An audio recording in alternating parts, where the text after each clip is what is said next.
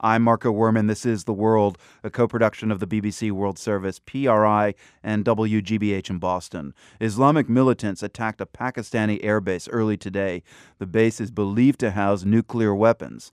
The attack was repelled, and it seems all the gunmen were killed. But the base took some damage. Flames and smoke could be seen rising from the airfield, and the base commander himself was reported to be wounded.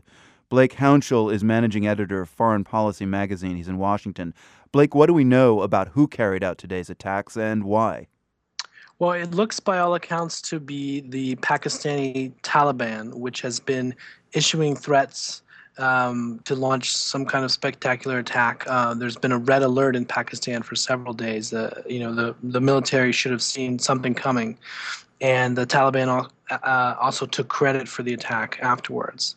Um, you know, this is the separate Pakistan-based branch. They're based in the tribal areas, and um, instead of being active in Afghanistan, they are attacking the pa- Pakistani state and have been for years. Mm. So this wasn't totally unexpected, but this base, many experts suggest, is home to some of Pakistan's nuclear weapons. Uh, one aircraft was damaged in the raid, uh, but do we know whether any nukes were compromised? Well, Pakistan has always denied and continues to deny that it has nuclear uh, assets at that base, but outside experts uh, do believe that there are nuclear weapons there. Um, Pakistan also says that its nuclear weapons are not stored ready to go. In other words, different parts of different components uh, are stored separately for safety reasons. You know, having said that, this is pretty alarming. That despite the red alert, you could send a half a dozen militants in to a secure facility, which you know is surrounded by kind of no man's land areas. It seems like they snuck in through a sympathetic village. Some were said to have been wearing military uniforms. it's alarming in a, in a country that uh, you know continues to keep people like me up at night. Mm, I mean, it's hard to say why they attacked this specific base, but from what you and other experts know of Pakistan's military bases, how hard would it have been for attackers to, you know, walk away with a nuke? I think it would be pretty hard, and and I do think there is a pretty clear motive here, which is revenge. Uh, in, in the statement that the Pakistani Taliban issued, they said it was revenge for killing their brothers in, in the tribal areas. Uh, this is an air base, keep in mind, so there are airstrikes launched by the Pakistani Air Force from this base. Mm. Um, there may have even been, you know, drone strikes by the U.S. in the past. I don't think it's going on now. So they, they were attempting to blow up you know Pakistani Air Force planes, and uh, you know by all accounts they were getting close to doing so. Uh, this is similar to an incident that happened several months ago in Karachi at a naval base where militants were able to actually damage a couple planes.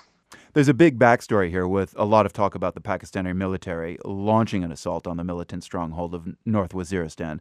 Could this insurgent attack today be some kind of spoiler? Well, I think it's an attempt to show, in part, that the military will pay a high price if it wants to go into North Waziristan. But now it's become a, an issue of credibility for the Pakistani military, and they, they can't very well back down in the face of you know, half a dozen guys. I mean, the Americans have long been pushing for some kind of move against North Waziristan since it is a stronghold for many Afghan insurgents and the rump of Al Qaeda. But with the Afghan war winding down, isn't that a bit late? I think it's also very unlikely. Um, General Kayani, the, the head of the Pakistani military, recently gave a speech where he tried to cast these upcoming operations that have been rumored uh, as Pakistan's own war. And this is very important politically because the charge from the militants and their allies in Pakistani politics has been that the Pakistani military has been fighting America's war. And the, the leadership of the military is very sensitive to that charge. It's a very nationalistic political environment. And they don't want to be seen as doing Uncle Sam's bidding. Blake Hounshell with Foreign Policy Magazine, thank you. Thank you very much.